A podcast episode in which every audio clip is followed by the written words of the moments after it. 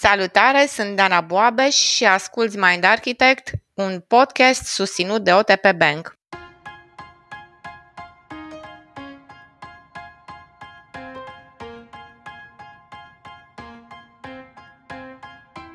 Unul dintre conceptele noastre preferate, integrarea, vorbește despre două țărmuri ale vieții noastre psihice și cum poate fi găsit echilibrul între ele. În viața de zi cu zi, unul dintre țelurile multora dintre noi este să găsească echilibru între job și timp liber, între timp acordat familiei și timp personal, între stări diferite și uneori aparent contradictorii. În acest episod de podcast, descoperim cele două țărmuri între care gravitează viața noastră psihică și răspundem la întrebările cele mai importante. Ce este integrarea psihologică și de ce contează?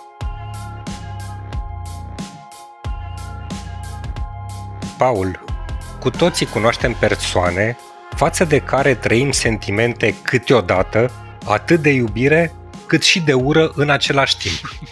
Cum ni se explică asta? E o temă foarte mișto, salutare tuturor. Tema asta a fost, cred că, una dintre primele peste care am dat când am devenit preocupat de zona asta neuroștiințifică. Și, ca să răspund la ea, Dorin, o să fac trimitere la Daniel Siegel, un neurocercetător pe care noi l-am mai uh, amintit în podcast. El e autorul ideii este cu triunghiul sau trepiedul care susține viața, creier, minte și relații, respectiv ce am vorbit noi în uh, episodul 2 din sezonul 1. Și Siegel povestește așa că pentru ca mintea noastră să se maturizeze, trebuie să aibă loc două procese care au loc uh, unul după celălalt. Interesant e că el argumentează procesele pe care urmează să vi le prezint imediat, spunând că nu le regăsești doar drept calități ale minții umane, ci le regăsești și în biologie. Siegel e doctor în biologie interpersonală, asta e domeniul lui de studiu, și spune așa. Primul lucru pe care trebuie să-l facă un organism este să se diferențieze, respectiv să devină viabil și independent de sine stătător. Așa cum avem celule care inițial fac același lucru, care ajung după aia să se diferențieze și să se specializeze fiecare în altceva. Sau cum sunt instrumentele muzicale, de exemplu, într-o orchestră. Ca să existe armonie, primul lucru e să ai instrumente care produc sunete diferite. Asta e diferențierea. Și după aia urmează un proces care se numește integrare. Integrarea e definită de Siegel drept procesul de conectare a unor părți diferențiate, în care ele încep să coopereze, să lucreze bine împreună. Și avem noi niște exemple, cum povesteam, de la aspectul ăsta în biologia noastră, că celulele mai întâi trebuie să se diferențieze și după aia să colaboreze bine împreună ca să funcționeze organismul, la cum oamenii dintr-o echipă trebuie să aibă abilități diferite care după aia să funcționeze împreună în a înfăptui obiective și așa mai departe. Și acum, conceptul ăsta al integrării, el le explică și îl ilustrează cu o metaforă foarte faină. Propune așa, să ne imaginăm un râu care are două țărmuri. Țărmul stâng îl putem asocia cu rigiditate, țărmul drept îl putem asocia cu haos. Astea sunt extremele râului. Aceleași două țărmuri le putem asocia rigiditatea cu structură, dacă nu ne gândim la ea în extrem, ci în doze moderate. Structura e calitatea sănătoasă, iar zona de haos, cum o numește Siegel, dacă e în doze moderate, ne putem gândi la ea ca la flexibilitate. Deci, practic, râul ăsta care reprezintă gândurile noastre, fluxul nostru de energie psihică, are doi poli. Prea multă structură care poate să ducă în rigiditate sau prea multă flexibilitate care poate să ducă la haos. Și, dragilor, e mult mai ușor de înțeles conceptul ăsta dacă îl ilustrăm cu două, trei exemple. De pildă, să-ți faci liste de to-do-uri cu ce ai de făcut în fiecare zi. Poate să fie o doză de structură chiar folositoare, pentru că îți relaxează cortexul prefrontal. Dacă trebuie să verifici de 3 sau 4 ori înainte să ieși din casă dacă ai încuiat și nu poți să, nu știu, te culci liniștit înainte să faci actualizări în Excel-ul pentru a doua zi, aici vedem nevoia de structură, calitatea asta a minții noastre de a căuta structură, dusă un pic în extrem. Poate să înceapă să ducă la rigiditate. Dacă eu am înclinația de pildă să port un anume tip de haine care îmi plac mie pentru că mi-e ușor să combin culorile, e o nevoie sănătoasă de structură. Dacă, de exemplu, mă îmbrac numai cu plovere sau cămăși de la un anumit brand, numai dintr-un anume material, încet, dar sigur, poate să ducă către rigiditate. Hai să luăm și exemple din partea cealaltă. Dacă sunt confortabil când ies în oraș să mă duc să mănânc la alt restaurant decât cel unde îmi făcusem planul, pentru că acolo am găsit uh, locul plin, e o doză sănătoasă de flexibilitate. Să fiu flexibil la a mă duce în altă parte. Dacă, pe de altă parte, îmi propun să mă mut în alt oraș, fără să știu din ce trăiesc acolo, zicând, bă, mă mut, am niște economii, o vedea eu, mă descurc eu, flexibilitatea mea mentală începe să navigheze încet, dar sigur, către haos. Dacă vreau să am zile în care să pot să fac orice am chef, să n-am program, cum ar fi zilele de weekend, e o doză de flexibilitate sănătoasă. Dacă eu nu știu în general cum arată programul meu în nicio zi a săptămânii și n-am niciun fel de planificare, pot să merg către țărmul ăsta cu haosul. Și acum, Siegel povestește că sunt 8 domenii sau 8 tipuri de integrare. Unul dintre ele explică exact ce întrebai tu, Dorin, și anume cum poți să iubești și să urăști o persoană în același timp. Cum e posibil să avem sentimente atât de divergente? Cum știu că mai e un fan uh, puternic, uh, Daniel Siegel, aici printre noi, o invit pe Luci să ne povestească care sunt cele opt domenii ale integrării sau cele opt tipuri de integrare și după aia le explorăm cu mai multe exemple. Ba, chiar ăsta e unul dintre preferatele mele, Paul. Iubirea și ura simultane. Așa, așa, așa, așa, așa, așa. El vorbește despre opt tipuri de integrare, după cum spuneai și tu, și foarte pe repede înainte. Așa, ele sunt conștientizare, integrarea bilaterală, adică între emisfera stângă și emisfera dreaptă Perfect. ale creierului, integrarea verticală pe verticala corpului, Exact, între integrarea- corp și creier. uh-huh, integrarea memoriei, cea narrativă. Implicită, explicită. Exact, cea narrativă care este de departe preferata mea, cred că asta m-a făcut să fiu fan, adică cea care îți permite să dai sens experienței tale și mai sunt uh, integrarea stărilor, state integration, Despre Integra- care abia așteptăm să vă povestim. ei, mai încolo. integrarea interpersonală, respectiv cea temporală. Bună treabă! Dragilor, e o carte pe care o puteți găsi pe mindarchitect.ro și anume Mindsight, care e rezumată într-un buc espresso acolo. Și dacă vreți să ascultați pe larg despre astea 8 forme de integrare, vă recomandăm Brain Food-ul din uh, site pe aceeași temă. Acum, vrem să ilustrăm un pic mai clar uh, uh, conceptul ăsta al integrării, focalizându-ne pe trei tipuri ale ei. Primul tip despre care vreau să vă povestesc este cel pe care l-a adus Dorin în discuție la început și pe care Luci o să ni-l ilustreze cu un exemplu personal.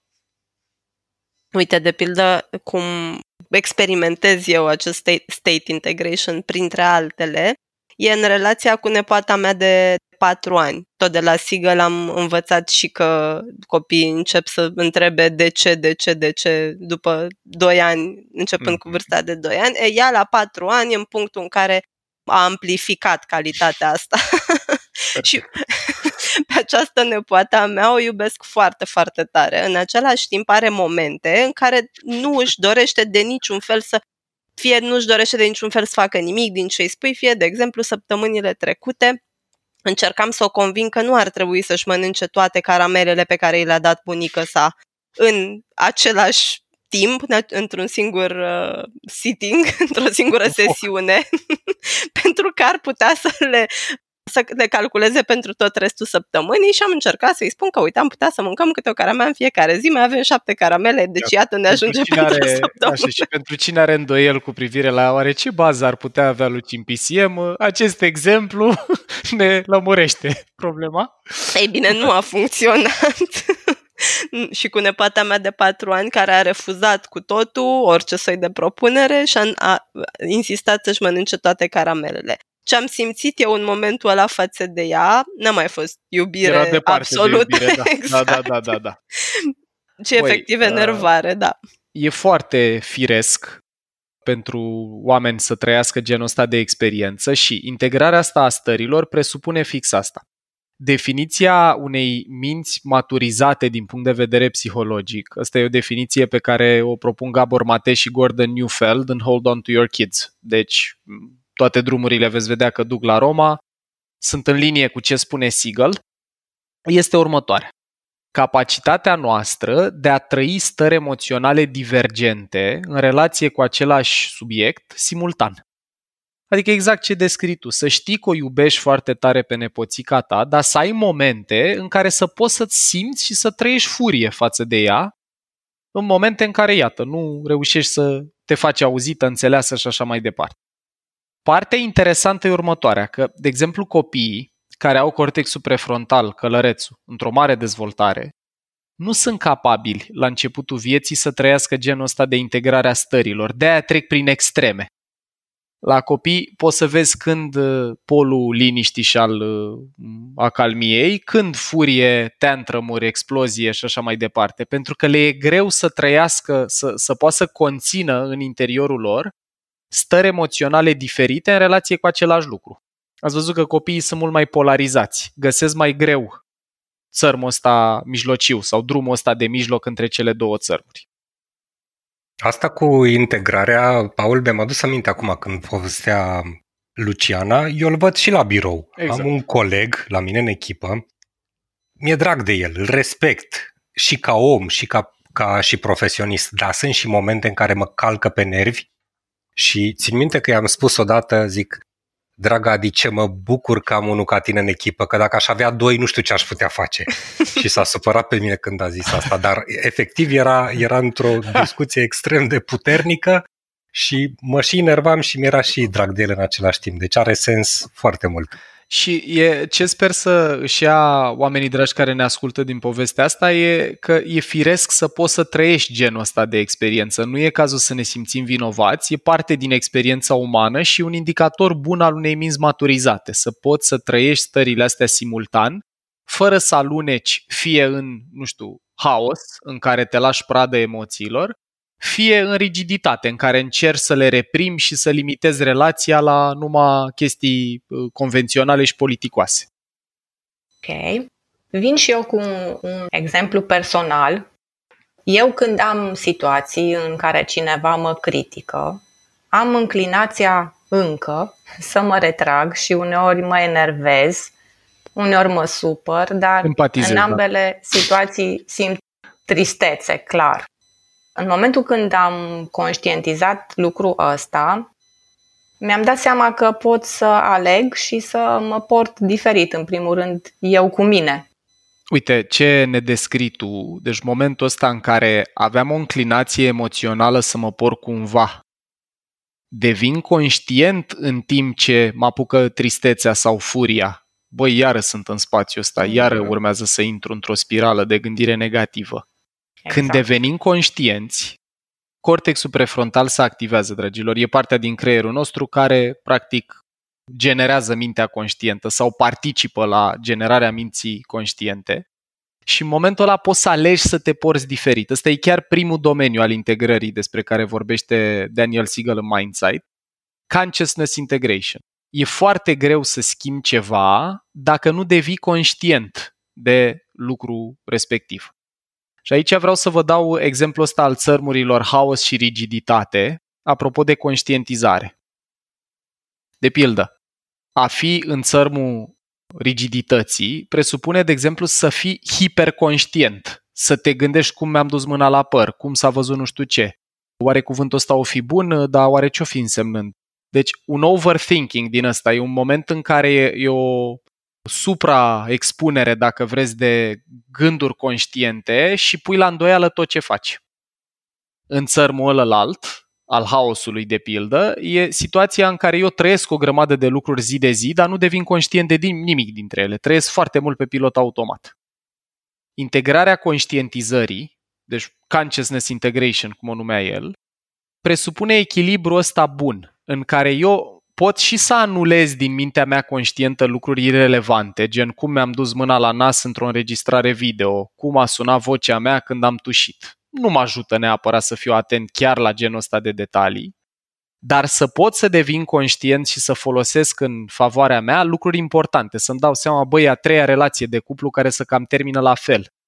Hmm, I see a pattern, văd un tipar, hai să văd ce pot să fac. Deci, ăsta este integrarea conștientizării sau consciousness integration, cum a numit-o el, și e chiar primul, primul pas. Din cele 8 domenii e primul pe care merită să ne concentrăm. O altă dimensiune din cele 8 de integrare, care pentru mine a contat foarte mult, este integrarea memoriei. Și am și eu un exemplu aici. Deci, în prezent, am realizat că am un comportament foarte haotic în momentul în care eu îmi pierd cheia sau portofelul și nu mi-l găsesc și toată lumea care e în jurul meu o agit. Mm-hmm. Unde mi cheia? Unde mi portofelul? Nu mi-ai văzut. Nu las pe nimeni în pace. Exact. nu las pe nimeni în pace până eu nu-mi găsesc uh, cheia, de mm-hmm. exemplu. Și mm-hmm. am realizat că atunci când eram copil, una din puținele dăți când mi-am luat-o de la tata a fost când am pierdut cheia. Și uh, cred că faptul ăsta, în momentul în care l-am adus în memorie și mi-am adus aminte uh, elementul ăsta traumatic într-un fel din trecut, mm-hmm. mă ajută acum să mă controlez un pic când nu-mi găsesc ceva. Uite, hai să explicăm ce s-a întâmplat acolo în creier în contextul pe care îl descrie Dori. Dragilor, mai știți care erau cele două mari categorii ale memoriei? Vorbite de noi și în uh, podcast, în sezoanele anterioare și în platformă avem un brain food despre memorie. Care sunt cele două categorii? Implicită și explicită. Excelent. Adică implicita inconștientă aia elefantului asociativă, care învață prin repetiție și asociere, cum a fost cazul tău cu experiența cu conflictul cu tata, acolo când ai trăit uh, o muștruluială, când ai pierdut asta, elefantul tău a luat o notiță emoțională. Să pierzi lucruri e foarte periculos. Și după aia mai avem memoria explicită conștientă a călărețului, unde tu ne-ai zis așa că în momentul în care ți-ai adus aminte situația cu tata, ai putut, în prezent, să-ți dai seama că anxietatea ta când pierzi ceva nu are legătură cu prezentul, că o să iei bătaie tu acum ca adult că ai pierdut cheia sau că nu-ți găsești portofelul, ci toată emoția pe care o retrăiești în prezent are legătură cu trecutul, cu o experiență din trecut. Corect până aici? Exact, da, și cumva starea asta de anxietate, deci nu mă la, nu-mi dă pace până nu-mi găsesc uh, cheia. Asta acum, e. în prezent. E, la nivelul creierului, dragilor, în momentul în care aducem în memorie explicită corespondentul implicit, deci când găsim amintirea conștientă în care elefantul nostru a învățat ceva în trecut, ăla e momentul în care noi căpătăm control asupra reacției respective. La nivelul creierului e ca și cum să fac niște conexiuni sinaptice între reflexele emoționale și motrice din elefant, din structurile subcorticale, și un gând conștient care apare ulterior în memoria călărețului. Am și eu un exemplu fix în linie, Dorin, cu ce ne-ai descris tu. Eu am mai povestit că atunci când eram uh, copil s-a întâmplat să iau o dată cafteală că am uitat să pun data la o temă pe care am făcut-o. Ce a învățat elefantul meu în memorie implicită atunci a fost că dacă greșești, ți se pot întâmpla lucruri nasoale, impredictibil. Cu focus pe cuvântul impredictibil. În prezent, eu ce observ la mine e că am înclinația dacă arunc un plic de ceai la coșul de gunoi și-l arunc de la distanță și ratez coșul, apare cortizol instantaneu, trăiesc sentimentul de anxietate sau stres instant. Să greșești când arunci un plic de ceai la coș, n-a omorât pe nimeni. Dar elefantul meu reacționează așa pentru că cândva în trecut am învățat să asocieze greșeala, chiar și una atât de minoră cum e asta, cu durere. Integrarea asta a memoriei, mie ce mi-a permis a fost când mi-am adus aminte conștient, am auzit o poveste de la mama în care mi-a zis mai știi tu când te-am bătut eu tare atunci? Zic, băi, acum că îmi povestești, da, parcă mi-aduc aminte și mi-a readus-o în minte conștientă, deci a reactivat amintirea explicită în momentul respectiv, eu am căpătat control asupra reacției ele. Zic, băi, stai frate, că de asta am eu reflexul. Sau, mă rog, e unul din motivele pentru care am reflexul ăsta să trăiesc anxietate la mici greșeli prin casă, care pe nimeni din jurul meu nu anxiezează. Nu bagă într-o stare nasoală pe nimeni decât pe mine. Ăsta e un exemplu de integrare a memoriei la un nivel cu totul diferit o putem vedea, de exemplu, în sesiuni de psihoterapie în care un pacient reușește să-și amintească conștient, poate în hipnoză sau în regresie sau în alte contexte, amintiri traumatice îngropate exclusiv în memorie implicită.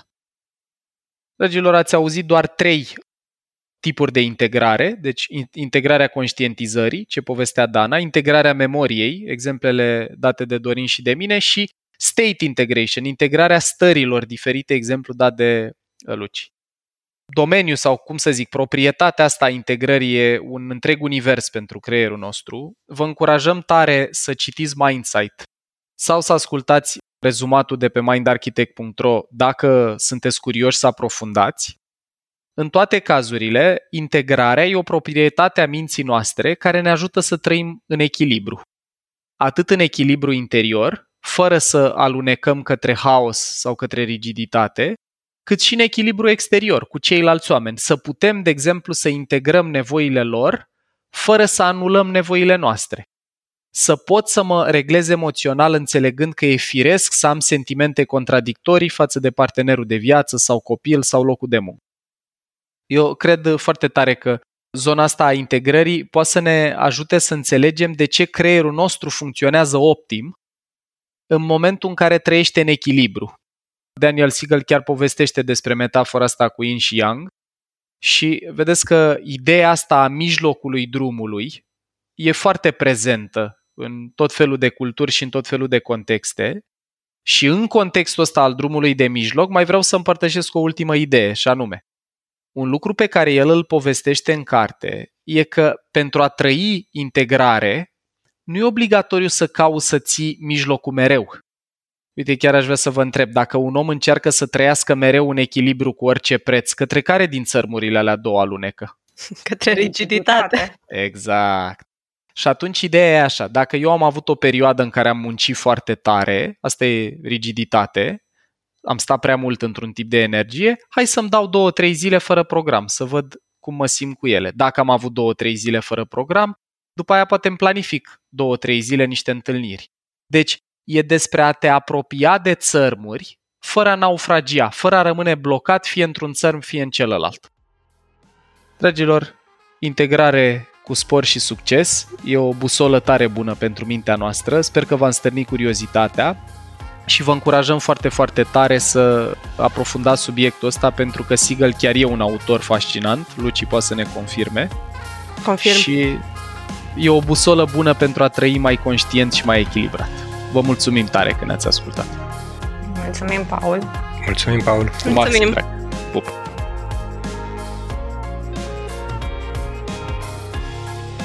Ai ascultat un episod din podcastul Mind Architect al lui Paul Olteanu și al invitaților săi, Dorin, Dana și Luciana. Dacă ți-a plăcut acest episod și îți dorești să afli mai multe, te invităm să descoperi pe mindarchitect.ro un ecosistem de învățare creat special pentru cei care vor să facă neuroștiința și psihologia parte din viața lor de zi cu zi. Podcastul Mind Architect poate fi ascultat în continuare gratuit pe rețele de podcasting precum Spotify sau Apple Podcasts, pe canalul de YouTube Mind Architect sau pe mindarchitect.ro.